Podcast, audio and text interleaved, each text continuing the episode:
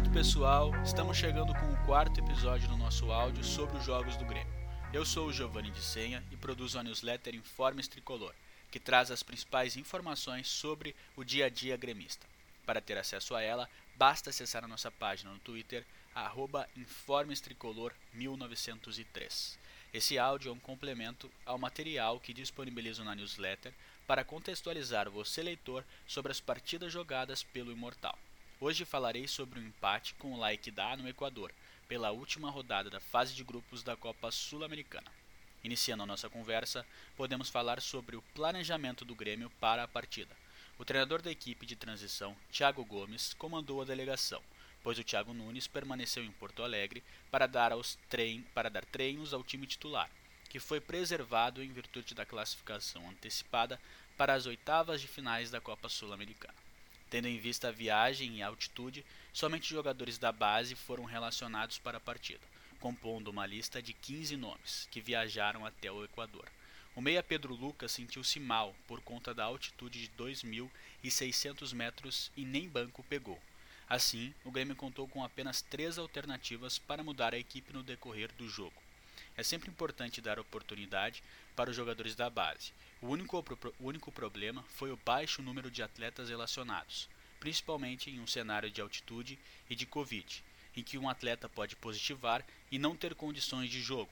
Com um número baixo de atletas relacionados, podemos dizer que foi uma escolha perigosa, pois não haveria tempo hábil de atletas irem até o Equador para serem utilizados em algum caso mencionado. Para falar da partida em si, precisamos passar pelo comportamento do Laikidá. Infelizmente, a equipe venezuelana entrou de maneira temerária. Assim, o jogo foi bastante disputado e por várias vezes violento nas ações do Laikidá. Acredito que, como enfrentaram uma equipe jovem, tentaram desestabilizar os garotos. Ao longo do enfrentamento, dois jogadores da equipe foram expulsos, além de Elias, atacante gremista, sair machucado após sofrer diversas faltas duras. O positivo dessa situação foi a postura gremista. Eles suportaram o jogo e ainda criaram as melhores chances de gols, além de somente um jogador ter saído machucado, pois pelas diversas faltas o pior poderia ter acontecido. Agora falando de fato sobre o jogo, o Grêmio comportou-se bem na partida, controlou as ações e criou oportunidades para garantir os três pontos. Infelizmente a definição não foi tão boa. Um ponto negativo foi a dificuldade na criação das jogadas. Muitas vezes os zagueiros participaram da criação sem a devida objetividade e verticalidade. Porém, não podemos nos esquecer da altitude.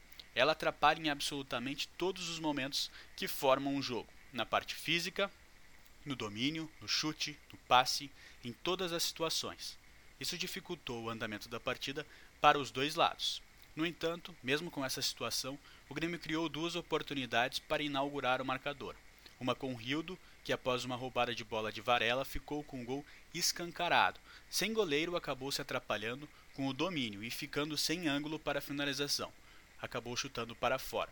Já no segundo tempo, o mesmo Rildo, em uma jogada individual, sofreu o pênalti. Guilherme Azevedo não foi tão feliz na finalização, e a penalidade foi defendida por Roman, goleiro do Like dá. Com isso, o Grêmio seguiu pressionando, porém sem toda aquela força, devido aos desgastes da altitude. O jogo acabou 0 a 0. O Grêmio consolidou a melhor campanha da primeira fase da competição.